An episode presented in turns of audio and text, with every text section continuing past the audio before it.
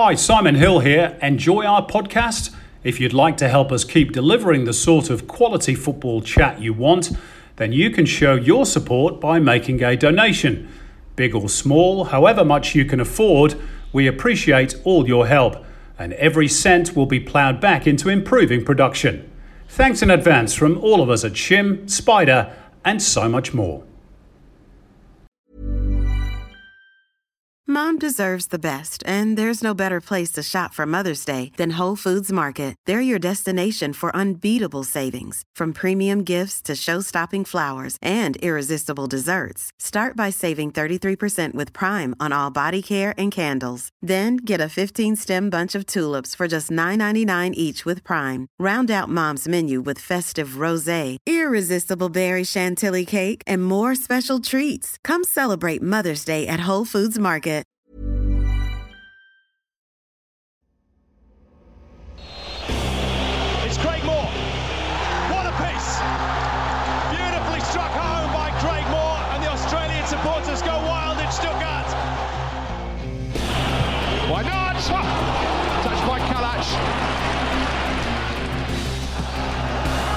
Brixton's corner kick. And Celtic couldn't handle Wood at the set piece. It's a brilliant header. And Kale goes to spectacular. What about that? What about that?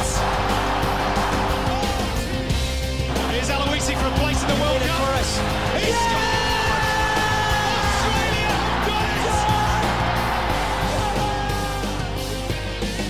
it! You're with Shim, Spider, and so much more. Take it away, fellas.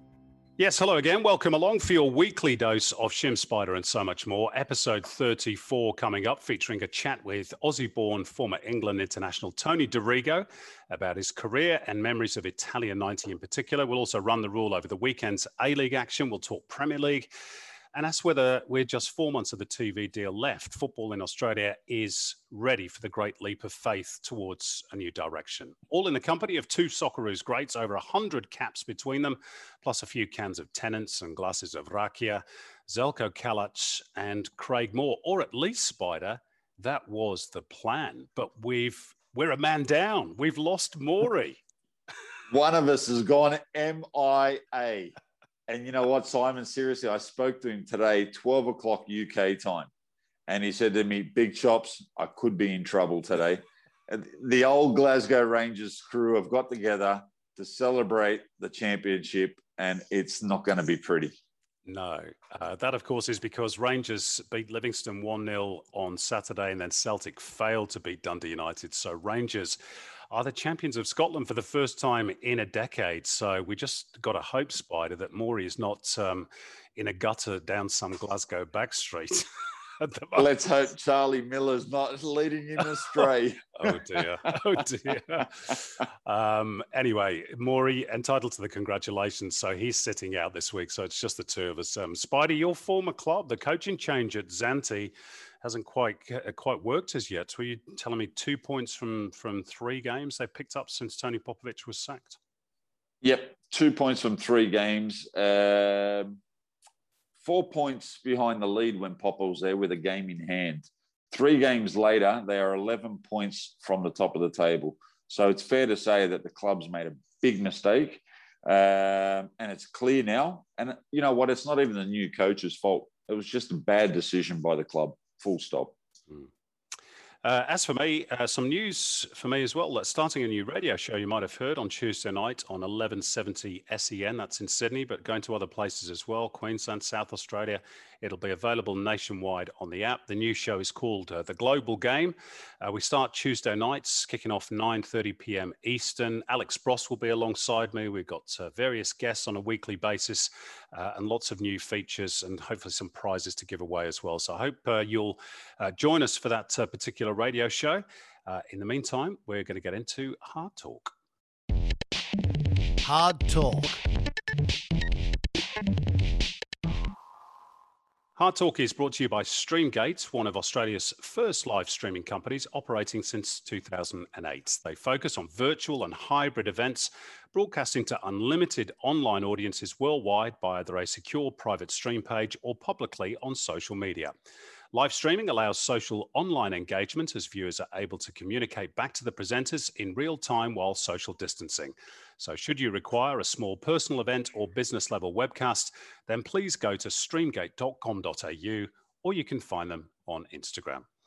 Uh, we were going to kick off with the A League Spider, but uh, the big news overnight from England is that Harry Kewell has been sacked by Oldham Athletic. The owner of the Latics uh, has now gone through 15 managers since uh, 2015. It's not a particularly happy time for Aussie coaches overseas.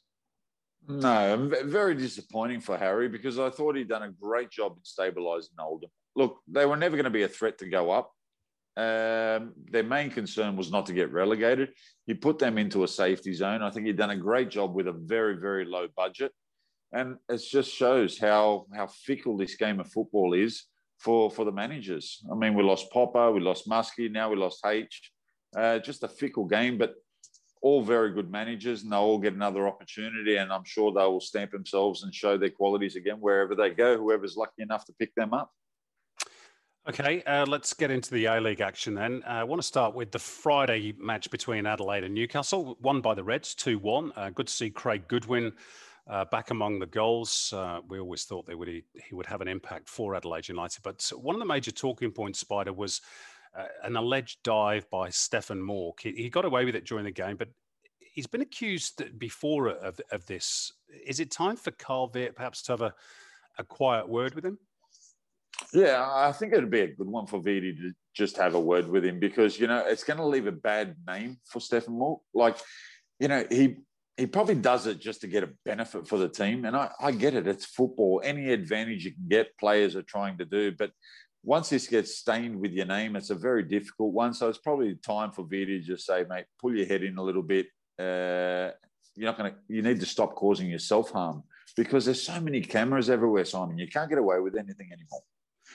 Um, in general, diving, of course, is a real bone of contention in a country like Australia, which you know prides itself, let's be honest, on being a bit macho.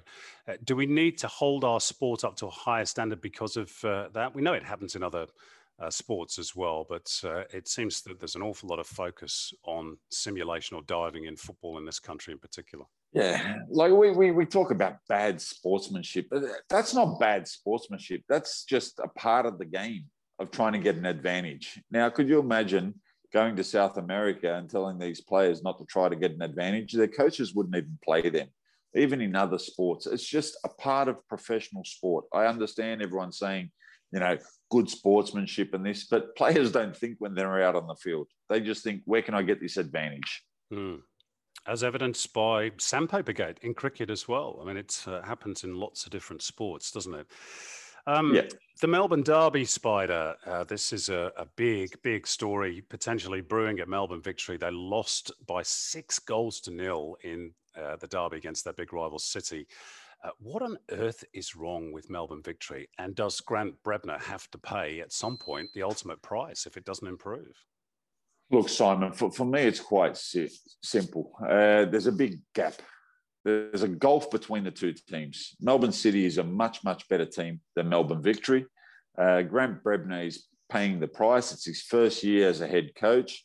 Uh, results aren't going his way. His team ain't playing great football. But at the end of the day, the team doesn't have the quality to compete. Melbourne Victory have been spoilt for success over all these years. Now they're in a little lull, and it's quite a big lull uh, and they just need to stabilize the club. So the people that are obviously running the club, they need to decide which is the best direction to stabilize this club because at the moment it's in free fall. Mm. Uh, evidenced by director Richard Wilson, who of course uh, quit. Uh, the week before last, putting his shares up for sale to uh, anyone who wants them after a, a disagreement with uh, how the club was strategizing for the future. Um, difficult times at Victory, and you wonder whether they've ever really had a proper succession plan in terms of of coaches. Um, Grant Brebner didn't necessarily want the job, or at least initially. You sort of make the contrast with, with Sydney FC. Graham Arnold left to go to the national team. Steve Corica was seamlessly sort of moved in, and they barely skipped a beat. Is that one of the mm. key issues with Victory, do you think? Look, uh, it, it, could well be. Uh, after all the success, as I said, that they've had at Victory, and you know what? People forget what kind of mark Kevin Muscat left there. Hmm. He'd been at that club the whole time. Uh, he knew the club inside out. He played there, he managed there, and they had success, success, and success. And at the moment, it's very difficult pill to swallow when you don't have the success and you see this monster club just free falling. So, as I said just earlier, they need to sit down they need to stabilize the club. Now, if that means this year is done, but they still need to prepare for next year because obviously this year is basically done for them. They're in a terrible position. They won't make the six. Uh, it doesn't matter how good they play now, but they need to stabilise it and not lose the faith of the supporters because they're they're massive part of Melbourne victory, the supporter base. They've got uh, two massive games coming up as well against uh, Adelaide, uh, who are the traditional rivals, of course, and Sydney FC in the Big Blue. Wow wouldn't want to be Grant Brebner at the moment. I'm um, talking of uh, Sydney FC and indeed Brisbane Roar. They played out a one-all draw at the weekend. Neither team has now won in a month. Spider Brisbane were top of the hmm. league a few weeks ago, but haven't been able to sustain it. And and what's uh, uh, has Sydney got a few issues as well? They, they're struggling to find goals and wins at the moment too. Yeah, look, uh, I keep saying Sydney will be okay. Sydney will be okay every week on the show. Um, they got a draw uh, we, we know Red has copped a soft goal, um, and it happens to everyone. These these mistakes happen, but they're still creating enough chances, Sydney. Like really, I, I don't want to harp on Kosta Barbarouses, but geez, he's missing a lot of chances. And when you're a team like Sydney and you create this many chances and you don't take them, it always comes and comes back and bites you on the backside. And that's what's happened to them at the moment. As for Brisbane, uh, yeah, they, they don't seem as fresh as they were at the beginning, but I wouldn't I wouldn't back off them. Uh, Jamie Young is playing unbelievably, which is keeping him in so many matches at the moment, doing a fantastic job. But I think it's a roller coaster year for everyone, and all these teams in the A League uh, are going to have roller coasters up and down. And at the moment, it just seems like that. And the only one that seems to be consistent is top of the table, Central Coast. Yep, they play uh, a top of the table clash on Monday nights, which is uh, after we record uh, this particular podcast against uh, Macarthur FC. That's 1v2 in Gosford. Elsewhere in the A League at the weekend, Western Sydney Wanderers got back to uh, winning ways after a couple of defeats. Jordan Mutch with the winner over Western United after a, an error from Jerry Skotadis. Uh, Wellington saw off Perth very comfortably. Their first win in Wollongong. Um, and also a good week for Phoenix. Steven Taylor is returning back to the club. Uh, two losses on the spin, though, for Glory uh, to Mariners and uh, to Wellington. Spider, I want to move away from the A League and uh, talk about the Asian Champions League and what is happening with that, with the clubs from Australia that are involved in the competition? Sydney FC, as we know, automatically through to the group stage, potentially Brisbane and Melbourne Victory could join them if they win their particular playoffs. We're told that this group stage will again take uh, place in a hub, in a centralized venue. What then happens to the A League? Because this is due to oh. start in less than a month. So if the teams are going away, and assuming that they have to when they come back quarantine again for you know they're going to be away for the best part of three four weeks potentially longer i guess yeah How's yeah this it's chaos work? it's uh, and I just said it earlier, roller coaster, and that's what it is. Imagine these players now, where they're going to base them, where they're going to play this hub. They're going to have to play when they get back every Saturday, Wednesday, Saturday, Wednesday, Saturday, Wednesday. It, it's it's carnage. And you know what? Again, I'm harping on it. COVID this year is not normal. So guys, we just have to accept what gets thrown out. We're going to get all sorts of results because it's not a normal year. Teams don't have the right time to prepare for matches. There are teams that are underdone. There are players that are playing too many games. There are injuries. The squads aren't big enough. It's just chaos. The sooner the sooner this year sort of gets done for everyone, um, the better I think it is.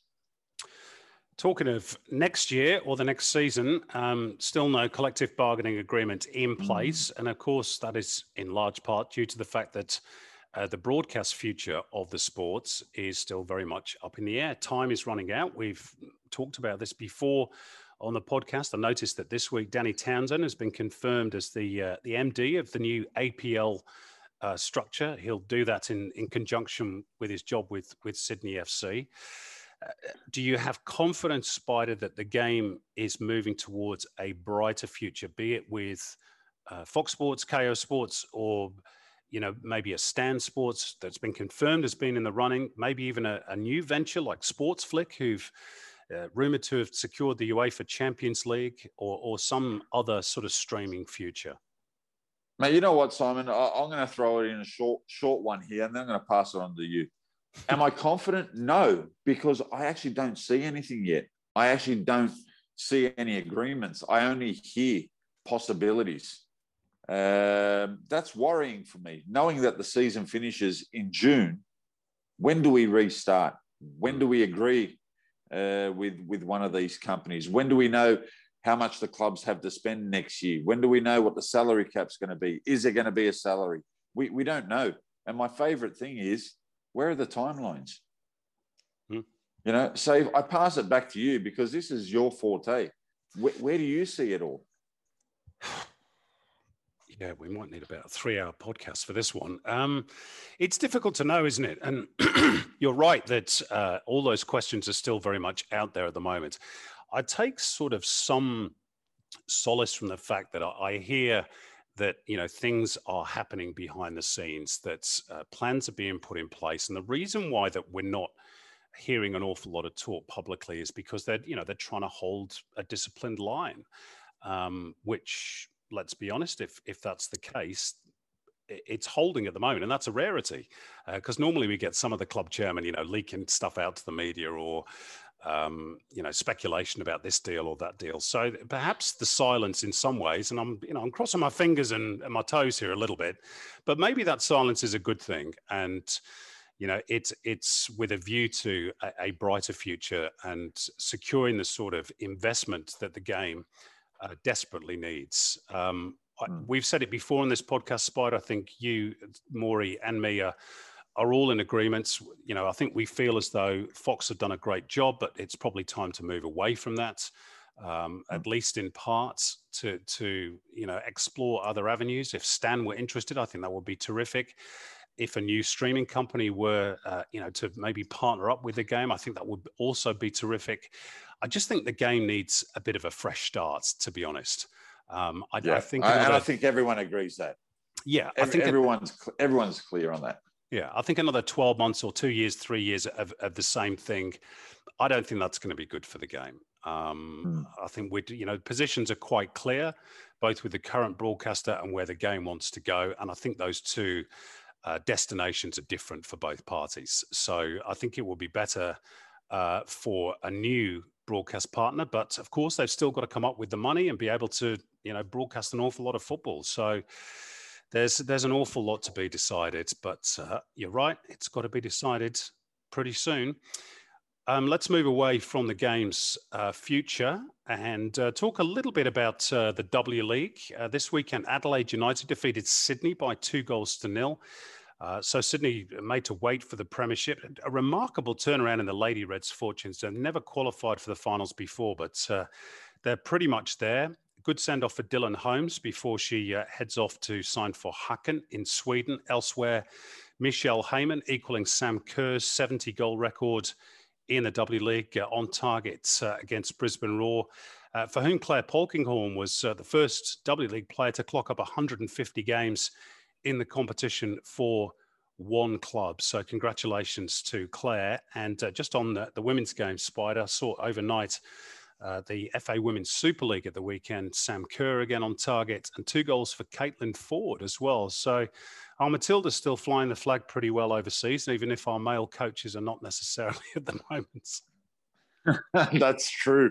That's true. As long as, as long as we get some sort of publicity. Now it's great to see the girls. And you know what? These competitions that have happened over here for Europe, in Europe for our girls, is a fantastic situation.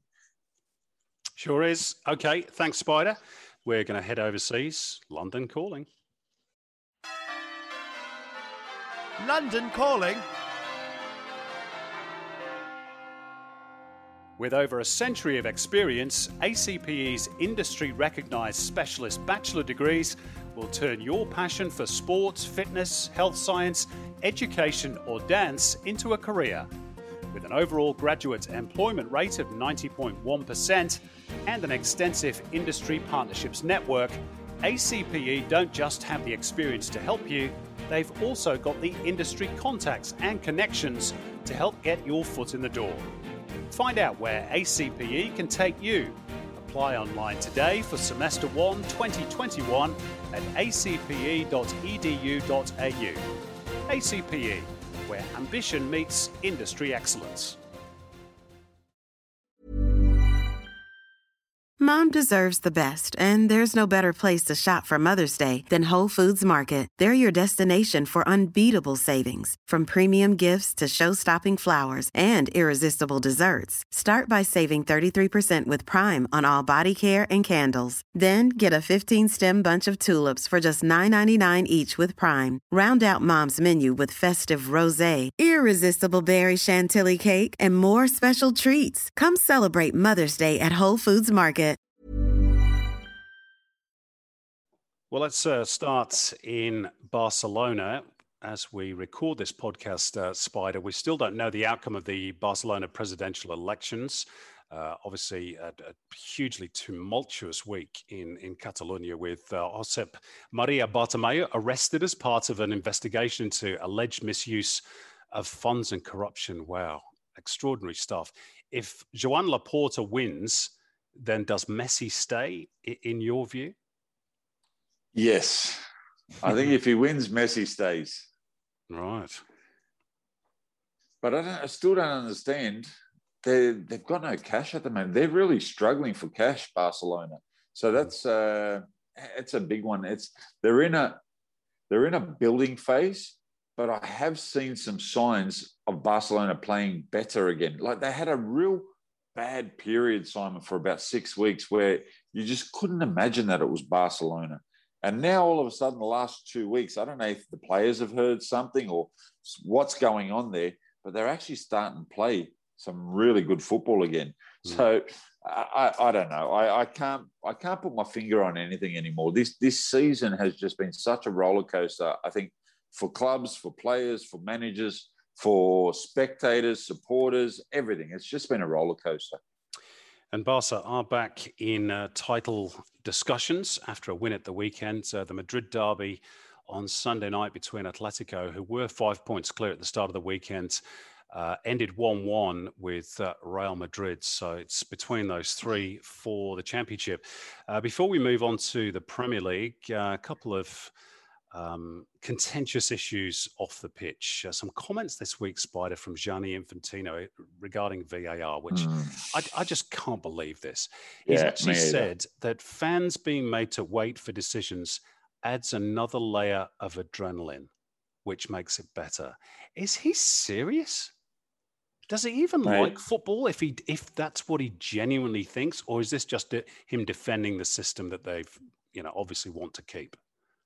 I, I, don't know. I, I am looking at this and saying, who's actually making the money for this VAR? Because you know, I, I've become this like negative thing towards money in football, and I'm thinking that someone is making a lot of money out of VAR for this to keep going because it, it's such a bad contraption. It's a bad invention for our game. Everyone is sick of it, and yet the head of football is saying that to what? To cover his mistakes, to cover their mistake? I, mate, I have no idea. I have no answers anymore for VAR.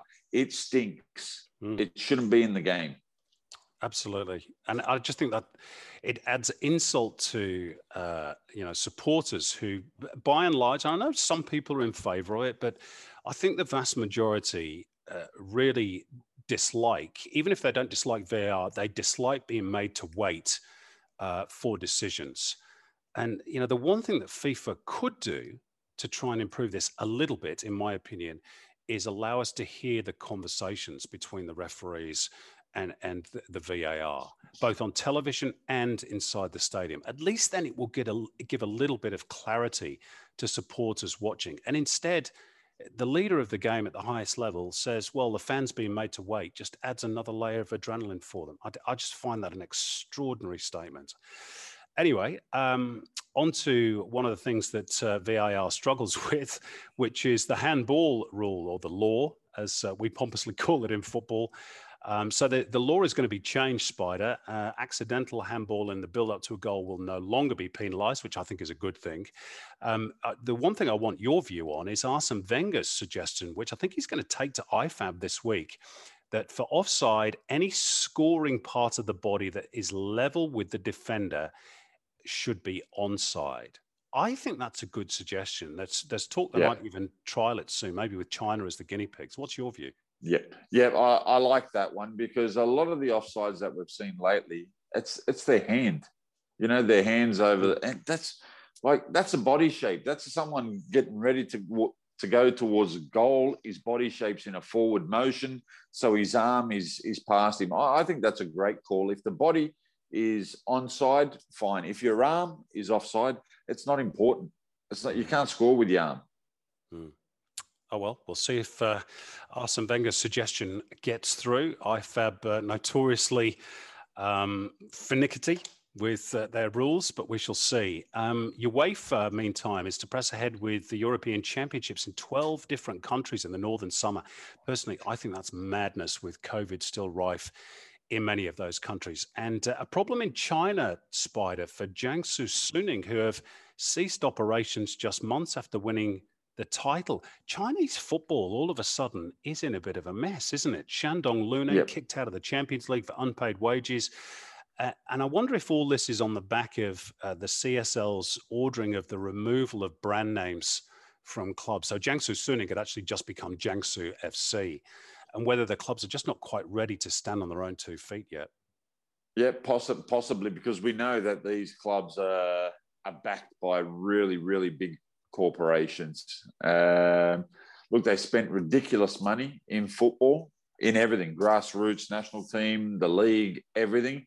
And maybe with the pandemic that's come in, they're really starting to feel the effects and they've got to pull back and they've got to pull back big time and you know probably sensibly to be honest with you simon yeah, it's a, it's a worry for football though in that part of the world because uh, obviously there was such investment a few years ago, and uh, looks as though it could uh, potentially all implode. Um, let's move to the Premier League the Manchester Derby this morning. Um, Manchester City nil, Manchester United two. Not a happy bunny in uh, my house this morning. 21 game winning run over.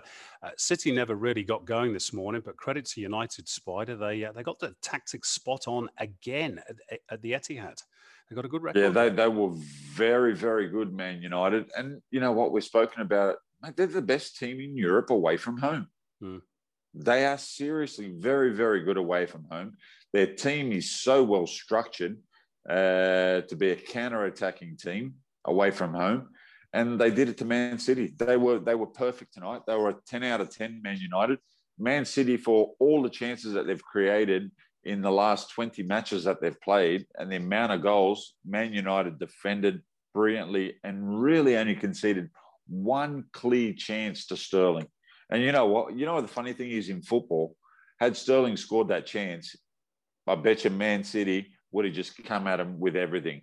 But they didn't. And Man United, to their credit, held their shape, countered, discipline, great team performance. I know you'd be very disappointed, but yep. after 21 games, the way you have played, you can lose a game here and there but obviously not not against Man United. Yeah, that's that's the that's the bit that hurts. But uh, no, I mean, no, no, club in the world can win every single game, and it was always going to happen at some point. Uh, makes the title race perhaps a little bit more interesting. Uh, the gap is still 11 points, could have been 17 or, or between City and United, and 15 in total. Uh, had City won, but it didn't happen. Um, last year's champions, Liverpool, Sorry, Spider, go on. You wanted to say something? I was just going to say, I was just going to say about Ole Gunnar Solskjaer. Now, at the beginning of the year, there was talk of him getting the bullet. Yeah. That he was struggling and, you know, it was too big of a club. Uh, he wasn't ready for this kind of job.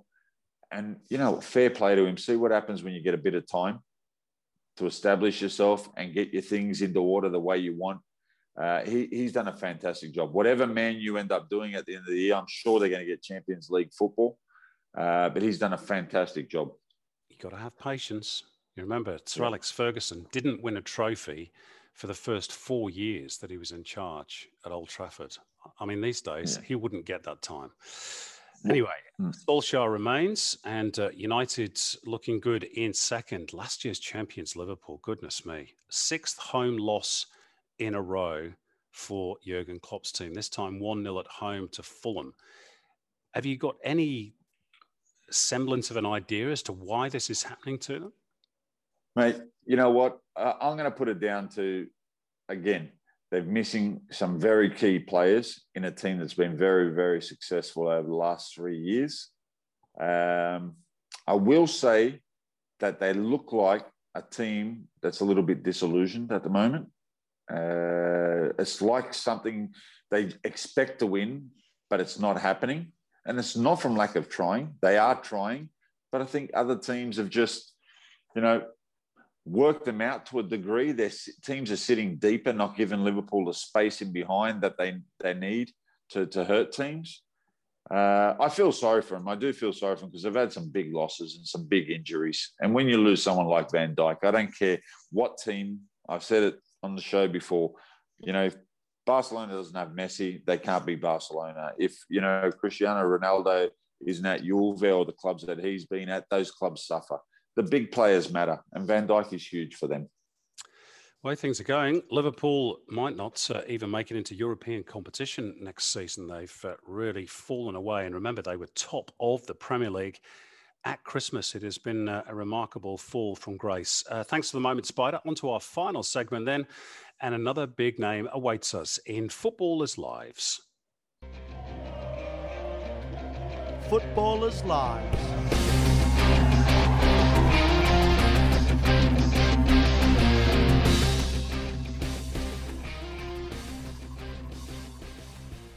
Well, our guest this week was born in Melbourne in 1965. He grew up in South Australia, and as a junior, he trained with Adelaide City, but never actually played a single senior game in his home country. Instead, he headed overseas at the age of 18 when joining Aston Villa in 1983. Later, he played for Chelsea, for Leeds United, where he won the league in 1992, the final year before it became the Premier League. And he also had stints with Derby County and Torino in Italy before rounding off his career with Stoke in 2001. In total, he played over 400 games in the English top flight. He was called up by Australia in 1986, but Aston Villa reportedly refused him permission to travel. Instead, he accepted an offer to play for England after gaining British citizenship and went on to be a part of arguably the most famous English national team in living memory at Italia 90. Today, he remains in England where he works as a commentator and a pundit on television and radio. It's a warm welcome to Tony Dorigo. How are you, Tony? I'm very good, thanks, Simon. Good to see you guys. Yeah, it's been a while, mates. Uh, you and I worked it together has, at, at, ITV back in the day, so we we know each other well. And um, take it take us back to those early years uh, growing up in Adelaide. Was football in your blood, thanks to your Italian father? It certainly was. Yes, my dad was uh, into his football. Uh, I would go along with him on a on a Sunday morning, play with the men when I was like you know, six, seven, eight years of age. Um, so yeah, so I, I, always just wanted to play, wanted to enjoy myself, and uh, fortunately I had a, a, talent for it. And then just uh, kept playing Adelaide. So I had some very good young coaches along the way, uh, and they got better and better. But I soon realised that was a, I suppose, a ceiling in Adelaide in Australia that I wanted to go above. I wanted to not just be the the best around here. I wanted to be best uh, in England, and um, I wanted to play for a living, play professional. So that's where I, I had to go. So uh, yeah, I only saw one thing really, and that was to play professional football. And you you wrote to no no you can call it football on this show don't worry okay good uh, okay you, good. you wrote uh, to 14 clubs in England requesting a trial um, is that right and, and Aston Villa with it were the first to respond uh, so that's that's why you ended up there. And the other thing that's always intrigued me, given your Italian heritage, why did you want to go and play in England and not Italy? The crazy thing is, my father never taught me Italian. Never taught me to, to speak Italian, which was crazy. It really was. I ended up playing for Torino and having to learn late on. And obviously, I, I, I hear words, but at home, mm. you know, he never uh, never taught us. My mother's Australian, uh, so he stuck to the, the English and and so for me, it was watching TV, that star soccer, that hour football uh, that we got, and that was it. And it looked amazing with the big crowds and, you know, 40, 50, 60,000, all those big rivalries Liverpool, Manchester United, Manchester City, Arsenal, Tottenham. I thought, wow, you know, that's where that's where I want to go. Uh, and I I wrote to the top. I think it was 12 clubs that I wrote to. I didn't want to go to the bottom eight, which was ridiculous, really. I just, of course, I just wanted to get over there, but I thought, no, I'm not going to them. They're not good enough. I'm going to the top 12. And crazily enough, only one club replied, but that club, when I went there, uh, they were just about to win the uh, the European Cup, and that was Aston Villa. So I had a four day trial. So uh, I never ever forget 34, I think it was a 34 cent stamp. And I got this letter back with the Aston Villa logo, the claret and blue letter came back. And oh God, I was beside myself. And they said, yeah, I have a four day trial, but I have to pay everything. I need to turn up on a Monday and I'm leaving on the Thursday afternoon. Wow. So get yourself over here and, and tell us when you're coming. But I was really fortunate as well because Justin Fashanu actually guest starred uh, for Adelaide City uh, a few months before I was about to go over. And I, I just asked him so many different questions. He helped me a great deal. He was going to get me a trial at Norwich if it didn't go well at uh, Aston Villa, but uh, fortunately, I didn't need that Norwich trial. Unbelievable wow. story. That's um, a great. That's a great story. Yeah. There'll, what, there'll be a lot of letters going out this week, Simon. Yeah. From 18 year old kids. I wrote a load of rubbish. I'm telling you, four pages. I'm sure they must have got to the second page. Like, God, just give this kid a trial. No more, no more. uh, so you go over to Aston, to Aston Villa. Um, as you say, that they're just about to win the European Cup. So you're you're at a club that's got some great players. But by the time you make your debut, which I think was against Ipswich in 1984, if I'm mm-hmm. if I'm correct, you replace Mark Walters off the bench in a two-one defeat. And even though you're playing alongside players like Steve McMahon, Dennis Mortimer, Peter Withe, fair to say that Villa were starting a bit of a long, slow decline by the time you, you broke into the first team. Yes, they were. Um, you know, some great players that uh, I, I learnt from. Brian Little was actually my coach, my youth team coach, but I quickly got into the first team. But when you have Gordon Cowans, Dennis Mortimer, Gary Shaw, uh, you know, there were so many great players there that you couldn't help but learn. But don't forget, I'm a I was a kid coming from Australia. Everything for me was huge and big and exciting and, and fast and strong. And I just had to, you know, to learn and go with it and, and learn very quickly. But uh, I certainly did. But yeah, to get my opportunity playing for Aston Villa was uh, was just amazing. I do remember we actually went on a preseason tour uh, to Italy and played against uh, Udinese as well. And that's my father is born in Udine. Uh, so they wanted me to give a message to the family. Of course, I couldn't speak Italian, so I had no idea. I said, "Hi, how are you, ciao," you know, and all that sort of stuff. That was all good. Uh, and then I, then I played this game, and I was against this old guy. This old right winger was against me, who had a moustache, and I am kicking lumps out of this guy, and I am flying forward because I'm desperate. I, I'm like, I'm hungry. I'll eat raw meat. I'm getting in this first team. I want a contract. You know, this is my whole opportunity. And this guy kept swearing at me. I'm, you know, like nonstop. I learned so many Italian swear words that night. His teammates, everyone was like going crazy. Afterwards, I didn't realize. I think we we won. It was just a friendly game. Uh, the reporter asked me why I kept kicking Franco Causio so much. I thought, oh my God, was that Franco Causio? I am really sorry. Listen, I'm a kid. I have no idea. They put an offer of £275,000 for me. They tried to buy me straight away. Uh, Villa said no. And I'm, I'm like this 18 year old kid. I'm going, okay, did I do okay? Did I do okay? Uh, yeah, it was all new. But yeah, just to get into the first team uh, at a club like Villa was was uh, was wonderful. Mm. And you, you stayed in that first team pretty much for the next uh, three years at Villa, and then the club got relegated in 1987. Uh, infamously, Billy McNeill took two clubs down that year, and I know why. Because yours as oh, well. Was, was yours as City. well. he, he, actually left City to go to Villa, um, and and took both clubs down. Which uh, so I mean that, that must have been a very a very difficult experience. And again, I, I, was looking through the squad that Villa had that year: Nigel Spink, Paul Elliott, Martin Keown, uh, Tony Daley, Andy Gray, Gary Shaw. Yourself. I mean, this was a this was a team that had quality. How did you get relegated? We couldn't score goals, uh, and that was the problem. Uh, certainly going forward was our problem. So we had youngsters at the back. So Martin Keown was a was raw, just left Arsenal after a, contract bust up. Uh, myself, Paul Elliott, we had you know very good players that were just learning the trade, uh, but we needed that experience.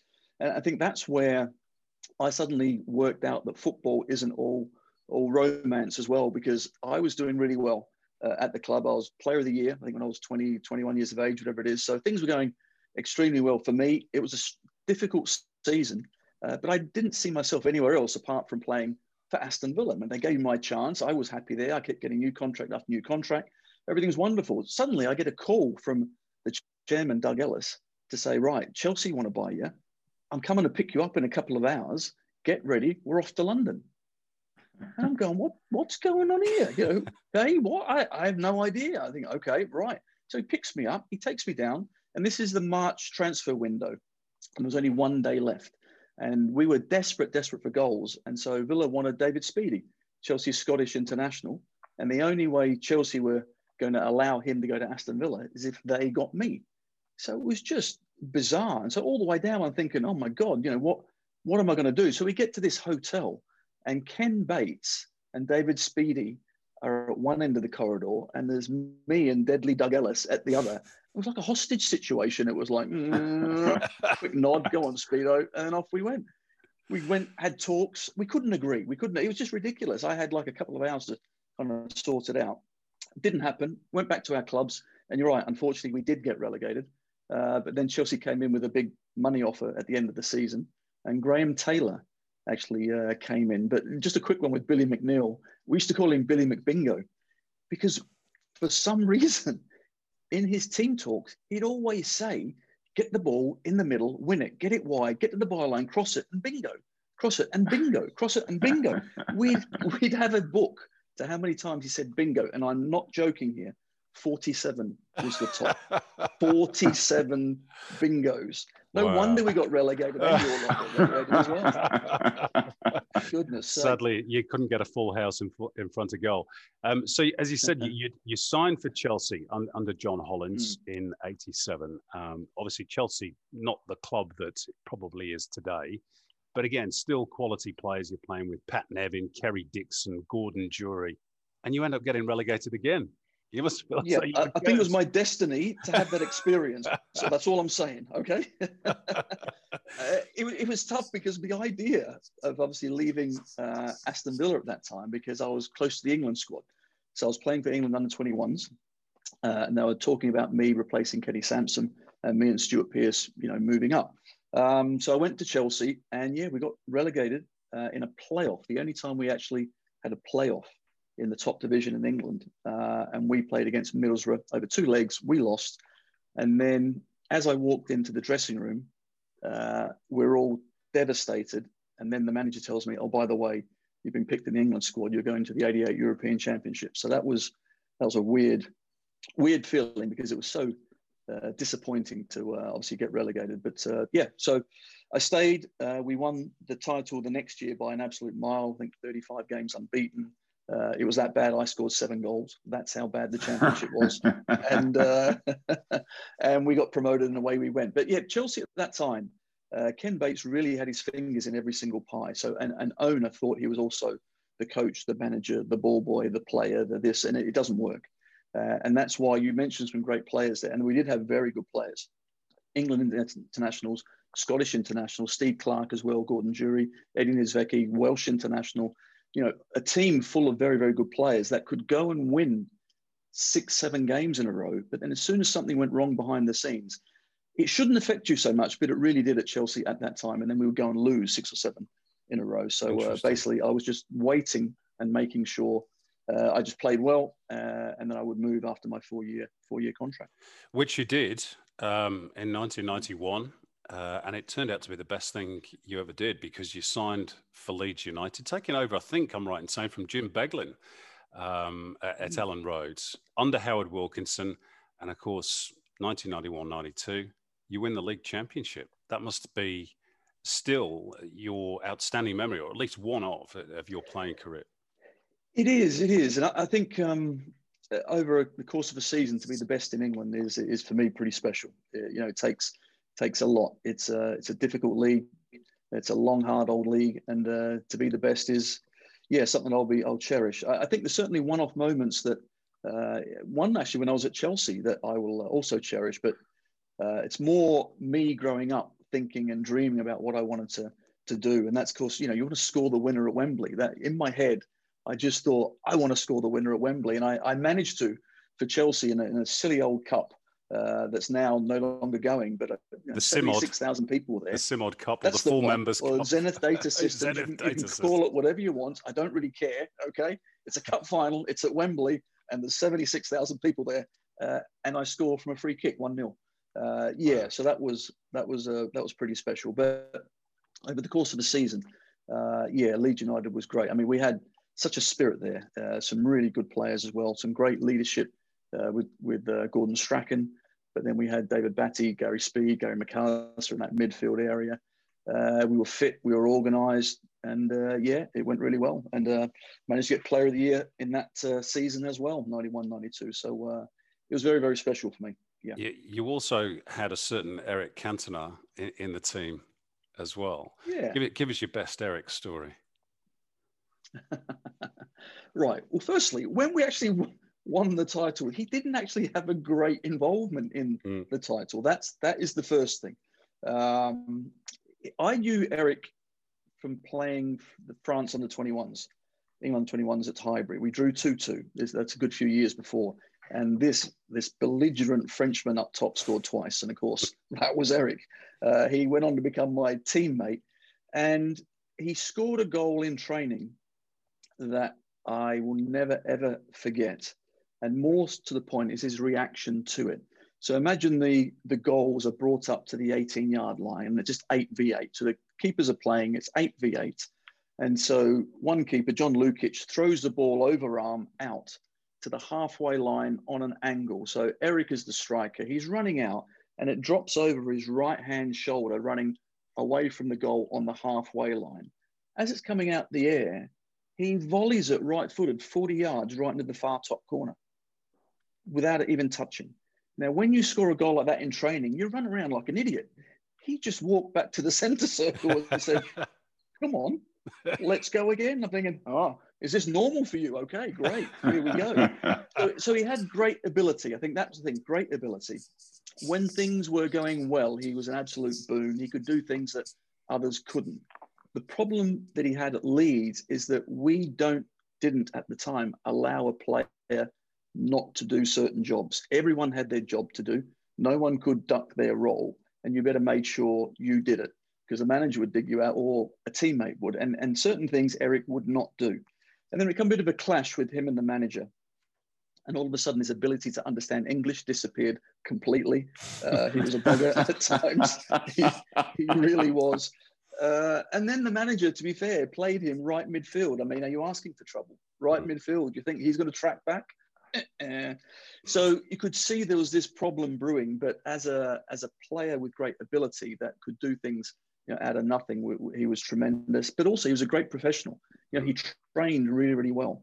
And on a on a day out, you know, he would join in with the boys as well, and we all have uh, you know the highest respect for him. But uh, our set of players and the way we played uh, didn't get the best of out of, out of him. Unfortunately, look where we sold him to. What were we thinking? And the rest is history. yeah. Um, I, I assume you remember the day that you won the championship, which was at Sheffield United's uh, Bramall Lane ground. A bit of a topsy turvy game. Brian Gayle own goal, eventually handing you the title. Yeah, yeah. Had a big night that night, I would imagine.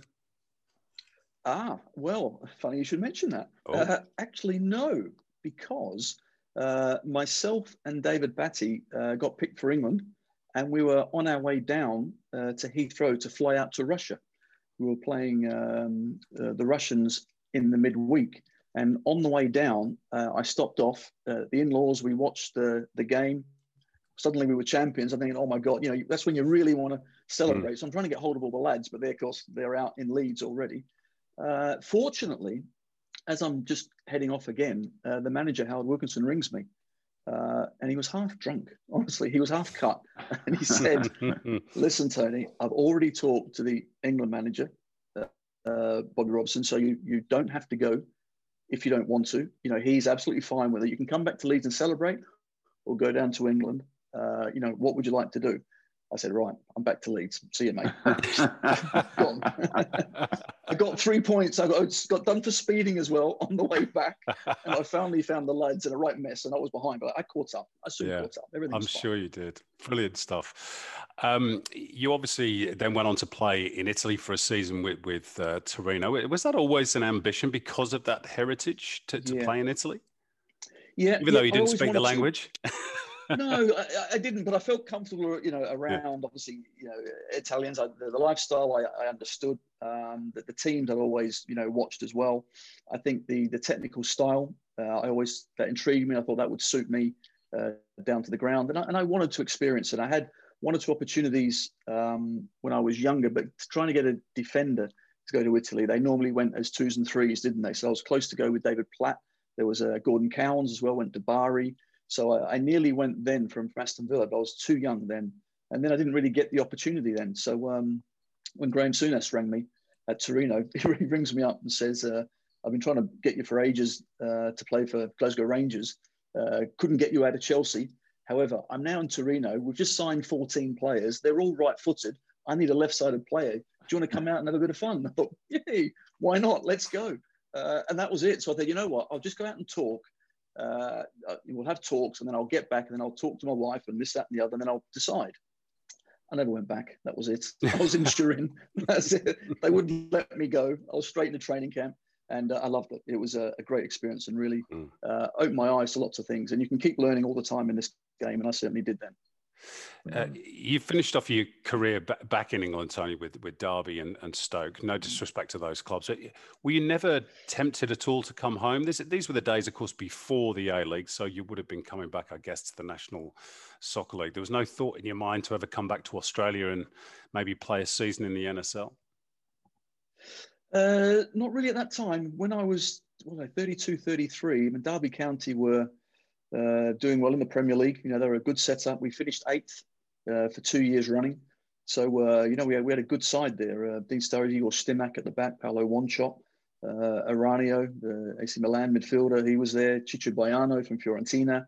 Uh, yeah, Lars Bohinen, Norwegian international. So still quality, quality players. And and what was interesting there, they had Jim Smith, the old dinosaur manager, but they had this new upstart coach, Steve McClaren, who I have to say, he was rather impressive. Uh, I think he's probably the best coach I've played under. Uh, and that's that's saying something. Not manager, I'm talking about pure coach.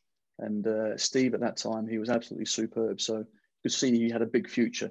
Then I think when he became manager, he had to then, of course, do certain things at arm's length, which I'm not sure that suited him exactly. But as a coach, uh, he was great. So yeah, so I had plenty plenty more experiences to to come in, in England. Mm.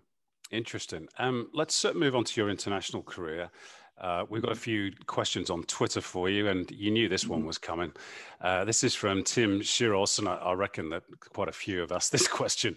Uh, why did you choose to play for England and not the Socceroos? I'm sure you've mm. had this answer rehearsed for about the last 30 years, Tony, so off you go. I've answered this question rather a lot, I have to say. Uh, and it, it's just the, the, same answer all the time. Of course, I would love to have played uh, for Australia at the time when they asked me to play, I was 18 and I just got in the Aston Villa's first team. And the big difference between then and now is then the certainly the international calendars weren't aligned. So you couldn't just fly off and play for your, your country. Now everyone can fly all around the world.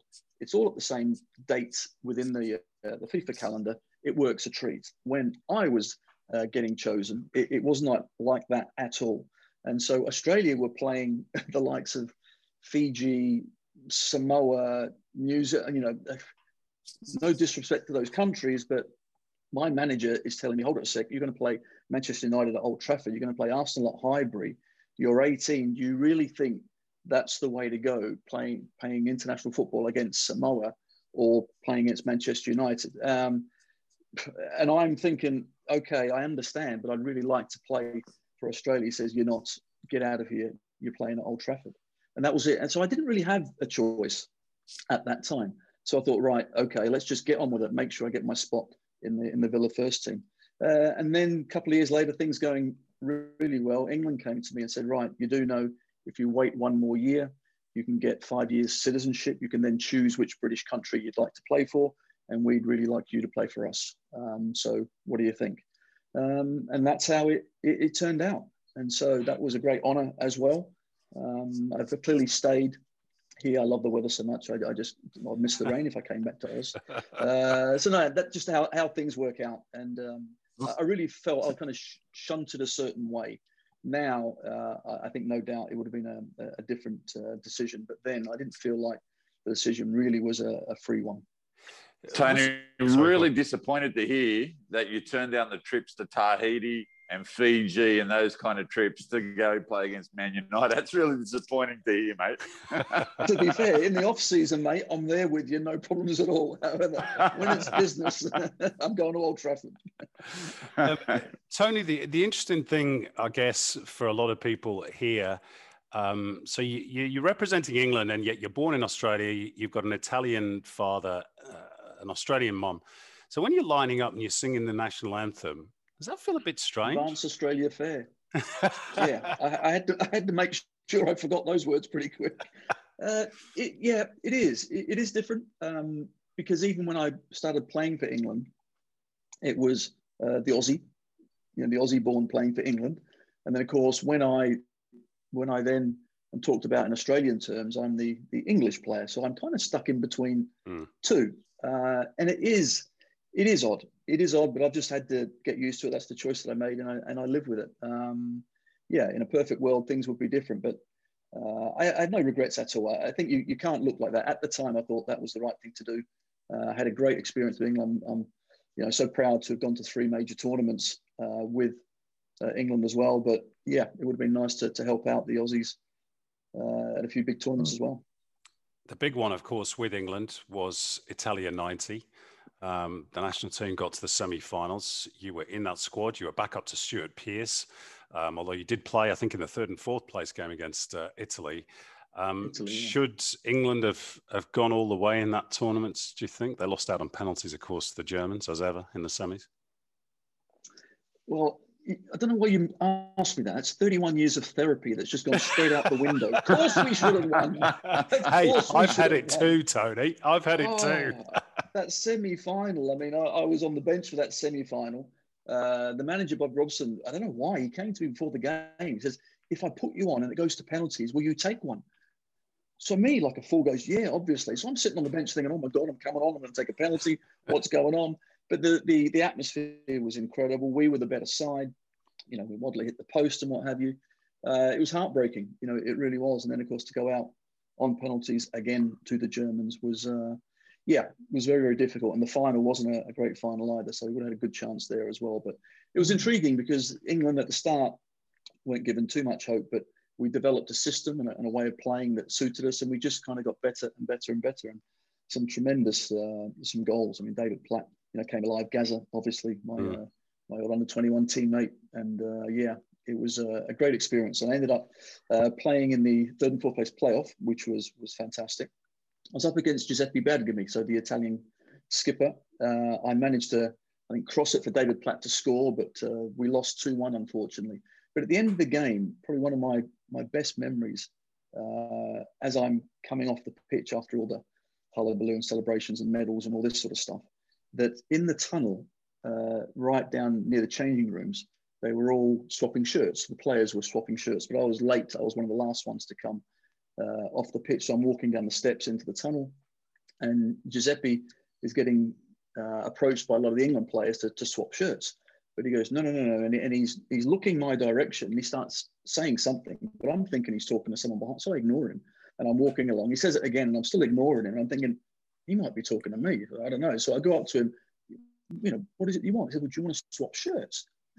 Too right, mate. Don, thank you, Giuseppe. That's fantastic. so we swap shirts. Right. That's brilliant. He says, do you want to do you want to swap shorts? okay, Giuseppe, let's swap shorts. Okay. Do you want to swap socks? Oh, for God's sake, Giuseppe, let's go. no more. Where are you no going with this, mate? I've, I've, got it all. Mate, they were they were massive in that in Italy. I, I remember there was games in Italy Please. where I played Tony, mate, where I walked up with just my underwear on. They were that was not normal, eh?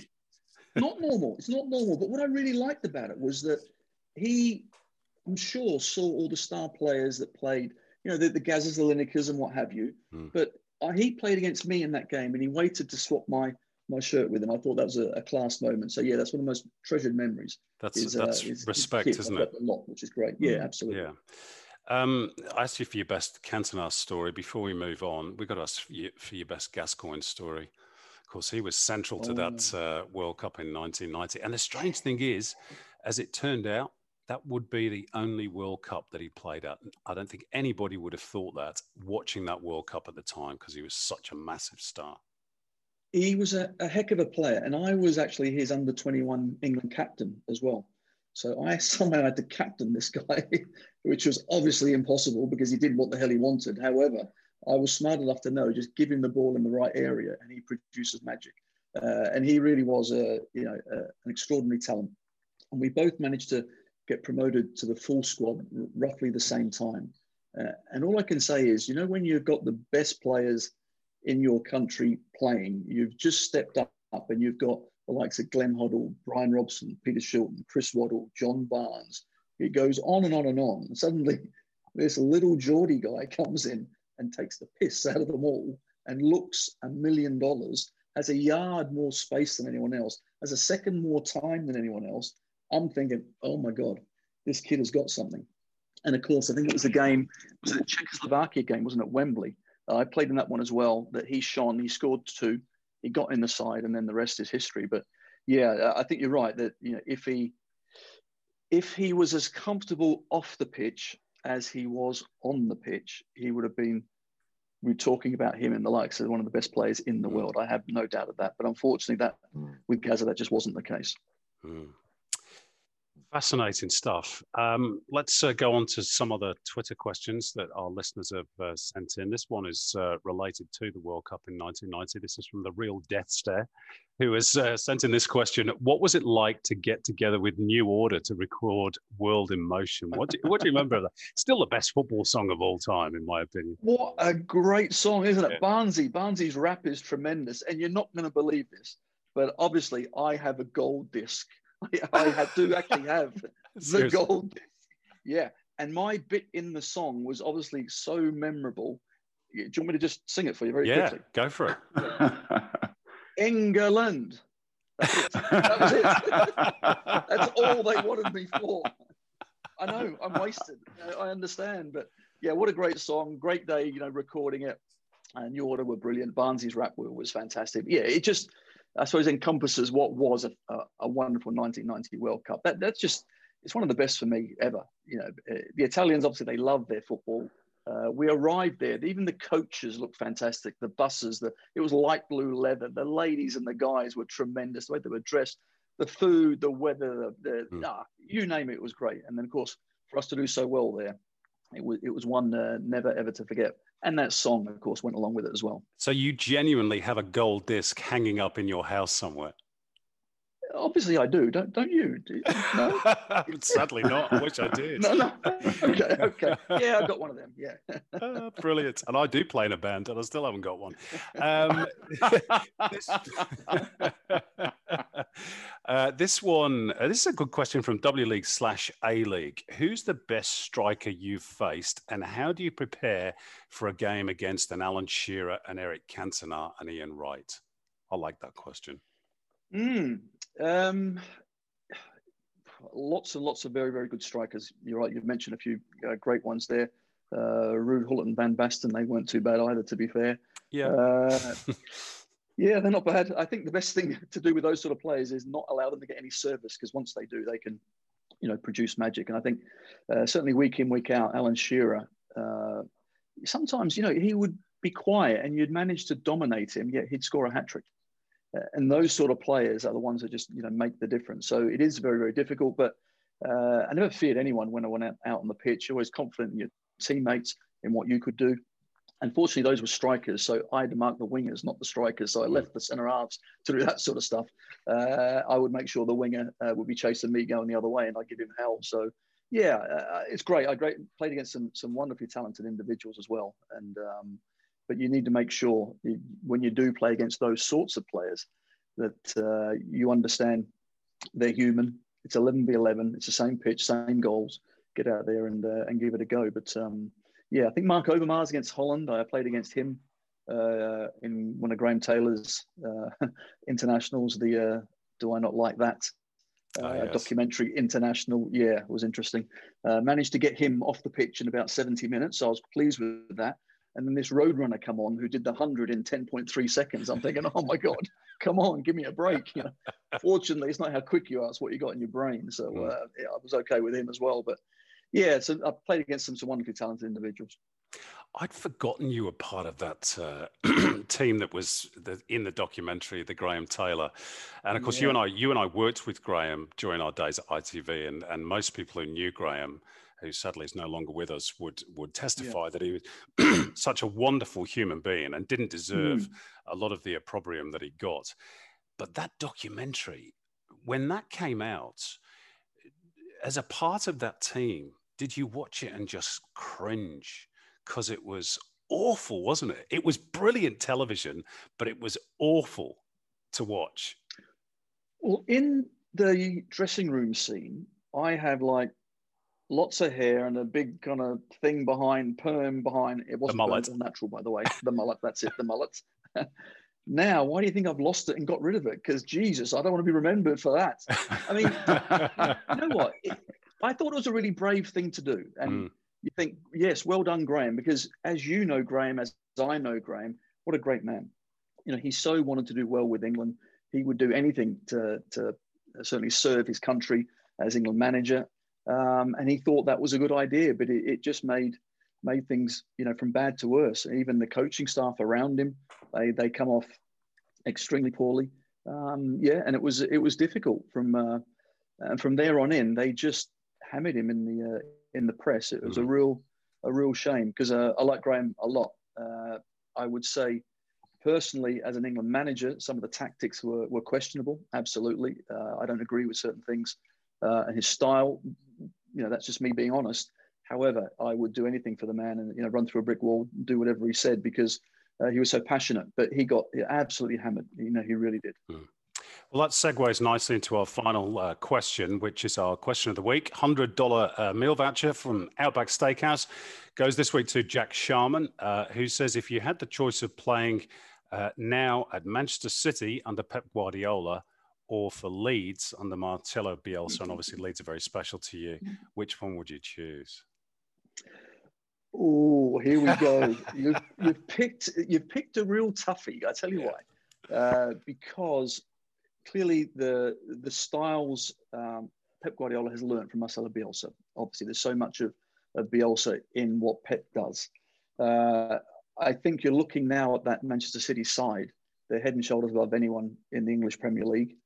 Um, I think you, if you are a top-notch international, uh, that's where exactly where you would go because they have not the best eleven. They probably have the second best eleven as well. I mean, their reserves are just ridiculous. Uh, I did a game and they had seven changes, and I couldn't tell it was still just as strong. Internationals, you know, absolutely everywhere. And I think in Europe they got a, a fantastic chance. However, if I was a player still improving and I, I wanted to be better, I would go under Marcelo Bielsa all day long. Simply because at Pep at Man City, you're, you're not getting in. You're not getting in that team. You're not getting in that squad. Whereas Leeds are, are, are ripe for a player coming up like a Raphinha. Hmm. That guy has been an absolute sensation. But it's not only the Raphinhas of this world that that uh, Marcelo makes better. It's the it's the average Joes, and I, I say that in all honesty with regards to the uh, Cooper, the, our, our skipper, centre half. You know, he was two years, two and a half years ago. He's playing in a 12th positioned championship side, and I'm thinking I'm not sure he's good enough for the championship. Now look, he's a skipper of the team that won the promotion. He's playing uh, in the Premier League. Luke Ayling, you know, a journeyman uh, right back now, he's you know producing wonders. Kalvin Phillips was playing as a number ten, never been a number ten ever. I'm looking at this kid thinking he's not going to make it. Now look, swaps him back, holding midfield. This is all Marcelo Bielsa what he's done. Mm. So for me, a manager is not only about uh, yes, certainly being the best with a great set of players, but it's how much can he improve those individuals to make a, a heck of a side. So I think Marcelo does that. So if you're looking to improve, I would be going to, to Leeds United. If I wanted to win something straight away, I'd have to go to City. there you go, Jack Sharman. Your question is answered. And if uh, if there is perhaps one weakness in Pep's starting eleven, is it left back, Tony? So maybe you'd have a chance. Well, funnily enough, I've just been back into training. you need to regrow the mullet. That's the problem. Uh, Spider, Okay, yeah, have that's you- impossible, mate. Sorry. Spider, Spider you, you've got your weekly question. We, we'll finish. Mate, we have to ask him. He's been everywhere, so we got to ask him, mate. The viewers always love to know the favourite stadium you've played at and the biggest dungeon you've played at. the biggest dungeon. Um, famous. Well, Wembley was was wonderful. Just the atmosphere there was incredible. But uh, the new camp uh, that was pretty darn impressive as well. Um, but for atmosphere, Elland Road takes some beating. Uh, I wouldn't like to be an away away player at Elland Road, but the worst, the worst. I tell you, one of the, the, the worst was when I played for Torino. Played against a team called Fidelis Andria. Okay, now I never heard of this lot. I don't know who the heck they are. They're they're right down near the boot of Italy down there, and there's only seven thousand crowd. The place was it was awful. It was blinking awful, but I loved it. You know why? Every single one of those seven thousand wanted to rip my head off, like Yes. properly. They did not like the Torino players, and it was the best atmosphere in the worst ground I've ever had. After the game, we won 2 1. And after the game, the manager and the boys said to me, Right, you have to go in the aisle and kneel down in the coach till we get out of the ground. And I'm thinking, Well, I don't understand what the hell is going on here, but okay. They start to close the curtains on the windows. I'm kneeling as all my teammates are. And next thing, the rocks come in, smash all the windows, everything's fine. Everyone just pr- crushes the glass off, sits back on the seat, and just flies to the airport. I'm thinking, my God, what is wrong with these people? but what an atmosphere. What a bloody, you know what, dungeon. Absolutely. Yeah, Absolutely, Absolutely. brilliant. Um, Tony, it's been an absolute pleasure reminiscing uh, about your playing career and one or two other things as well. Uh, we really thank you for your time today. Um, it's uh, been great to have a chat, and uh, hopefully we can do it again one day. Cheers, mate. Absolutely. You're more than welcome. I tell you what, when we did work together, you don't let anyone tell you different. You were one of the best pitch side reporters ever. Okay. There you go. Sideline eye with Simon. Sideline eye. That's, what, Exactly. that's what I was in Keep him those out the way. brilliant, Tony. Brilliant. Oh, it's a good Cheers, sledge to finish Enjoyed with. it. Thanks, Tony. Um, our thanks to Tony Dorigo and to you for listening. Join us again, same time, same place next week for more Shim Spider and so much more. Bye for now.